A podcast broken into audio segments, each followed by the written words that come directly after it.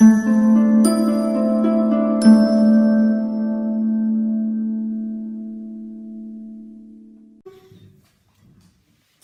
è un maestro del sospetto, sì o no? Il sospetto che la nostra vita non abbia senso, che sia tutta legata al trauma inconscio, è molto molto molto rilevante. Vi torna? Vedo mi guardate male. Eh? Sì o no?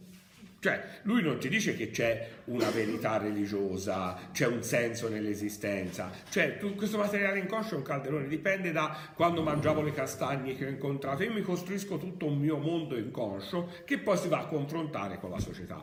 Quindi entra nel quel filone Schopenhauer, Kierkegaard, Nietzsche di maestri del sospetto, cioè stiamo qui a cercare la leteia, a cercare il logos, è da eh, quando eravate piccini che io vi tormento con l'arché cosmologico, eh, la dimensione antropologica, eccetera, quando invece è tutto a caso. Si poteva essere andati sul moletto, eh, aver bevuto due birrini, eh, aver fatto una girata e avremmo capito le stesse cose perché non c'è niente da capire. No? Quindi è una posizione molto simile a quella di Nietzsche, no? però Freud dice un'altra cosa, non ce n'è superuomini. Non c'è qualcuno che può affermarsi fedeltà alla terra. Queste sono tutte bellissime immagini eh, artistiche, oniriche di Nietzsche. Esiste invece un'altra dimensione, il bisogno della civiltà. È chiaro questo concetto? Cioè noi sappiamo dentro di noi, inconsciamente sappiamo proprio questo, che la civiltà non è vera. Non è vero che voi siete delle cattive persone se non venite a scuola ad ascoltare le lezioni. Però cosa succede? Pensatevi oggi, voi non venite a scuola una volta, non venite a scuola una settimana, mettete di venire, smettete di venire a scuola, lavoro dietro non c'è, voi cosa siete? Disagiati. Non, perché disagio? Perché non avete un agio, un agio sociale. Il dramma è proprio questo, no? Eh, ieri, che ha, vi, che ha visto la partita dell'Italia, io l'ho vista, i nostri centrocampisti erano disagiati. No? Perché non avevano un ruolo sociale, cioè non capivano dove dovevano andare, vagavano per il campo, eh, guardavano il tabellone, dicevano speriamo finisca presto, perché non avevano capito dove andare. Era, il disagio è quando io non ho un ruolo sociale, no? Poi il ruolo sociale mi può provocare anche disagio, eh? Però se non ho un ruolo sociale non so come partire. Io stamani mi sono alzato, ho fatto colazione e sono partito con l'agio di essere un professore. Ma perché io sia un professore ci deve essere una civiltà che mi riconosce il ruolo. Noi non siamo venuti spontaneamente qui di sabato mattina alle 8 a parlare di queste cose, però voi, il vostro agio è il ruolo sociale dello studente. Quindi noi di una società abbiamo bisogno. E non ci sarà mai, ha ragione Nietzsche, la società sarà sempre un'invenzione, sarà sempre un cumulo di menzogne, ma noi abbiamo bisogno di questo. Dove nasce il disagio profondo? Quello potente, che io so, mentre faccio questo, io mi racconto mille storie, che io questo lo sto facendo per i miei ragazzi, perché li viene... Eh, più flessibilità mentale perché all'esame sapranno cosa rispondere ad eventuali domande perché è una diffusione del sapere, però poi se vai a scavare bene il dubbio schopenhaueriano ti viene dentro, ma non è che io mi sto rappresentando e basta perché ho bisogno di questo. E allora il disagio deriva che te hai bisogno di una civiltà, non ne puoi fare a meno, ma la civiltà che scegli o nella quale vivi casualmente non è mai quella vera, ce ne potrebbe essere un'altra, perché sono tutte false. Esistono, dice Freud, civiltà migliori e civiltà, civiltà peggiori. Eh? Non è che dice allora è tutto uguale come Schopenhauer, spariamo a rivoluzionari, regaliamo il binocolo a chi li spara o si riprende prima. No, qui c'è un'idea invece del valore no? di una civiltà migliore. Eh, Freud era un socialdemocratico, No? Era un uomo di sinistra eh, che rifiutava l'idea marxista della rivoluzione, della classe, eccetera, però era un socialdemocratico, un progressista, e be- però dice non è che io sono disposto a spendere la mia vita per questo, perché io cerco una situazione che è quella, secondo me, la meno peggio, neppure la migliore, no? il, è il, il, mondo con il minor danno possibile. Qui non si parla più del migliore dei mondi possibili di Leibniz, perché il migliore dei mondi possibili non viene a caso, è scelto da Dio per Leibniz. Qui Freud, ateo, qui siamo nel minore dei danni possibili. No? La civiltà è il minore dei danni. Quindi vivere in una civiltà come questa, piuttosto che vivere in una civiltà nazista che Freud ha conosciuto eh, nella fine della sua esistenza, Scosetta Migare, perché lui nel 38 quando c'è l'annessione era l'ultimo anno della, eh, della, sua esistenza di vita, da quando Hitler è diventato cancelliere, per lui è diventato più complicato anche vivere in Austria, non è che dice che tutte le civiltà sono uguali, però il disagio è che comunque quello che scelgo o quello che mi capita non è la verità, è un adattamento. E il disagio della civiltà si collega a un altro libro meraviglioso, al di là del principio di piacere. No? Perché il Freud della teoria della sessualità è un Freud anche alla Yanduri, no? Può andare bene anche sex and drug e rock and roll, cioè, no, eh, cioè, la vita è ricerca del piacere, poi c'è il limite, non è Nietzsche, non è Marchiuse, però è un Freud prevalentemente creativo, un Freud che prevalentemente usa la sessualità come strumento di conoscenza e di creazione, però c'è un'idea che l'uomo vada a cercare il piacere. Il Freud che spingeva l'uomo al piacere, dice il sesso serve per il piacere, ora diventa un'altra cosa. Lui, Freud riflette anche guardando i giochi del nipotino, lui ha avuto un dramma enorme, Freud ha visto morire la figlia dopo una malattia feroce e ha visto il nipotino che anziché cercare di fare come lui si aspettava dei giochi per dimenticare la questione, invece riproduceva il medico che arriva, che mette la flebo alla mamma, cioè come se eh, ci va giri il coltello nella piaga. No? Come quando no? ti vengono a parlare quelli, sai, eh, mi ha lasciato, l'ho visto, e cioè, guarda dall'altra parte, no? Cioè, eh, no, no, a un certo punto nella vita c'è proprio bisogno di girare il coltello nella piaga, di farsi male, no? E allora Freud vede nell'atteggiamento dei propri pazienti, del nipotino, eccetera, che certe cose si fanno, sconfinamento quasi metafisico, al di là del principio di piacere. Ovvero siamo presi proprio da un bisogno interno, perché non è che uno dice eh, sto male, non ho piacere perché mi è capitata una cosa brutta, ma la cosa brutta mi è capitata, non è che sono andato a cercarla, no, c'è proprio un bisogno distruttivo che mi viene da dentro, è pulsionale, trip, pulsione, no? Non è istintivo, è pulsionale.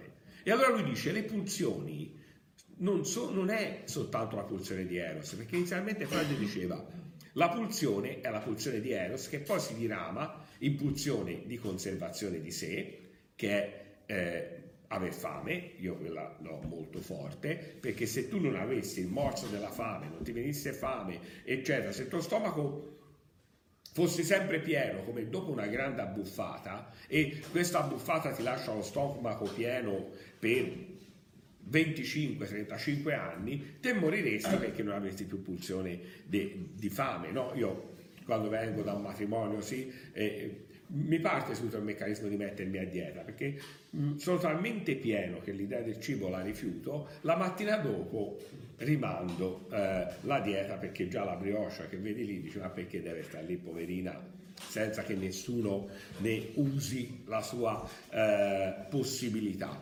Quindi l'idea è che noi abbiamo una pulsione di conservazione di sé e una pulsione di conservazione della specie è quella che ci permette di essere attratti da altre persone che poi non il cibo non è che io lo faccio per nutrimento eh. lo, lo, faccio per piacere. Il sesso non, non è che uno dice uh, andiamo in camporella così poi nascono tanti bambini, no, è un principio di attrazione sessuale, poi da lì è finalizzato anche a questo, non soltanto a questo. Quindi era una pulsione prevalentemente positiva, la pulsione di Eros. Ma ora lui dice cos'è che spinge alla distruzione? Te vedi, no? A volte eh, perché dall'esterno te te ne accorgi quando uno entra in una fase di distruzione, no? Te vedi che, eh, per esempio, lo scontro che ha avuto anche un vostro compagno di classe, perché secondo me in un certo punto, cioè, stava talmente esagerando che anziché cercare una costruzione, stava distruggendo perché era preso da una rabbia, no? Giustificata, ingiustificata. Allora, Lì c'è lì, uno dice ma perché non capisce che deve fermarsi? Dall'esterno è facile, no? Quando te vedi due che si picchiano, dici oh perché non si fermano? Non vedo che si fanno male, ma perché te sei tranquillo. Però quando ti scatta invece la pulsione, quello passa e ti offende il motorino perché ha fatto una manovra e te sei arrabbiato e ti senti quello che urla, la voglia di dargli un tonfo è una pulsione distruttiva perché poi non ti fa star bene anche se dovesse avvenire, è chiaro, non è una pulsione costruttiva, ma lo vediamo anche nelle litigate di coppia. Uno fa di tutto per mettersi con la ragazza, per avere il suo rapporto con questa ragazza e poi inizia a litigarci. Ma come? Cioè, ha fatto di tutto, eccetera, li, li pendevi dalle sue labbra e ora fa tutto. Perché oltre l'idea della costruzione abbiamo bisogno anche dell'idea della distruzione. In quel caso, qual è la pulsione che sta emergendo? La pulsione di morte la pulsione di Thanatos. Noi abbiamo anche bisogno di distruggere. Jung lo spiega, Jung poi andrà in una strada diversa a quella di Freud, con il bellissimo esempio del pane. No? Pensate alla fatica per fare una pagnotta. Devo mietere il grano, piantare degli alberi, poi devo tagliare gli alberi per fare la legna e fare il forno eh, andare a allevare il grano, fare la farina, eh, mettere a cuocere. Quando tutto è pronto cosa faccio? La sbrano, la distruggo. Perché se, senza quella distruzione non ci sarebbe una rigenerazione, è chiaro il concetto, non ci sarebbe una nuova costruzione. Se io non vivo delle piccole morti, io non vivo e non mi abituo all'idea della morte. È chiaro cos'è una piccola morte. Se ora voi eh, mm, io entro in classe e voi mi fate perché ve l'hanno insegnato al nido eh, maestro, maestro, si fa la canzoncina, cioè ragazzi, passiamo quinta, eh, liceo, è, pre- è preoccupante, no? Se fra 19 anni voi andate al vostro lavoro, vi mettete al banco e domandate al datore, oggi cosa spiega? Dice no, ma è finita, no? Cioè, se uno non avesse il coraggio di costruire, distruggere una fase della propria vita, non potrebbe costruirne neppure un'altra. Se non avessi il coraggio di lasciare un fidanzato o una fidanzata, non potrei neppure rivedermi in una un'altra situazione. È fondamentale fare questo. Io devo distruggere una parte di me, è doloroso,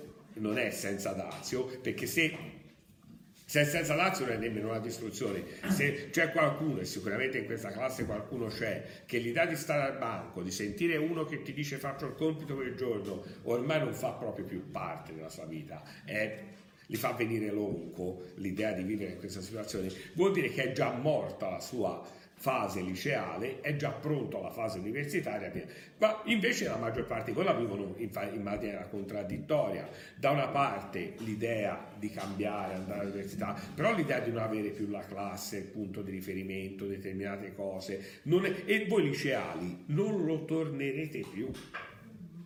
Non è che avrete un'altra stagione liceale, quindi dovete uccidere il liceale che è in voi. E, e un altro anno all'università voi riproporrete dinamiche liceali e capirete che finché non le ucciderete voi non potrete affrontare l'università. È chiaro, finché non ho ucciso l'idea di essere la fidanzata di Marco, non potrò diventare la fidanzata di Eugenio. Perché se io non distruggo una parte, non costruisco l'altra parte. No? Io sono uno di quelli che quando ho cambiato casa, per me è un trauma enorme, per un anno, io stavo in piazza Garibaldi a Tignano, Arrivavo la sera a casa a Piazza Garibaldi e dicevo no, non è mia casa, devo rifare indietro. No? Magari ero all'Ardenza, prendevo la macchina, vado a casa, bene, sono stanco, arrivavo a Piazza Garibaldi e dicevo no, ci stanno degli atti, via. Devo ritornare. Perché io non accettavo la morte di non essere più l'abitante di Piazza Garibaldi, eh, dove nessuno mi ha mai rubato niente, ho vissuto bene, no? però ho certi ideali, c'è disagio, cambiamo, andiamo a Antignano,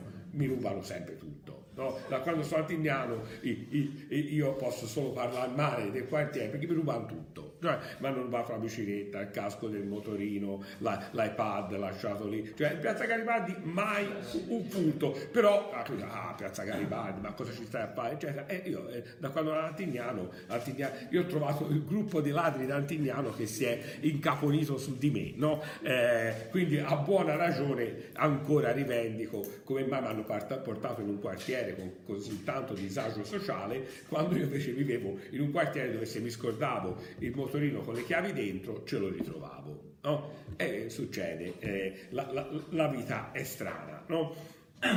Allora, il, eh, l'idea appunto di questa pulsione di Thanatos che si contrappone alla pulsione di Eros ci fa capire una cosa importantissima. Noi abbiamo no, bisogno di entrambe le pulsioni noi dobbiamo riuscire ad avere due competenze, inutile le competenze che ti vogliono fare con, la, con le scuole un po' radical chic, un po', cor, un po' politicamente corrette che arrivano dal Ministero. Le due competenze sono sempre quelle, saper vivere e saper morire, che è fondamentale.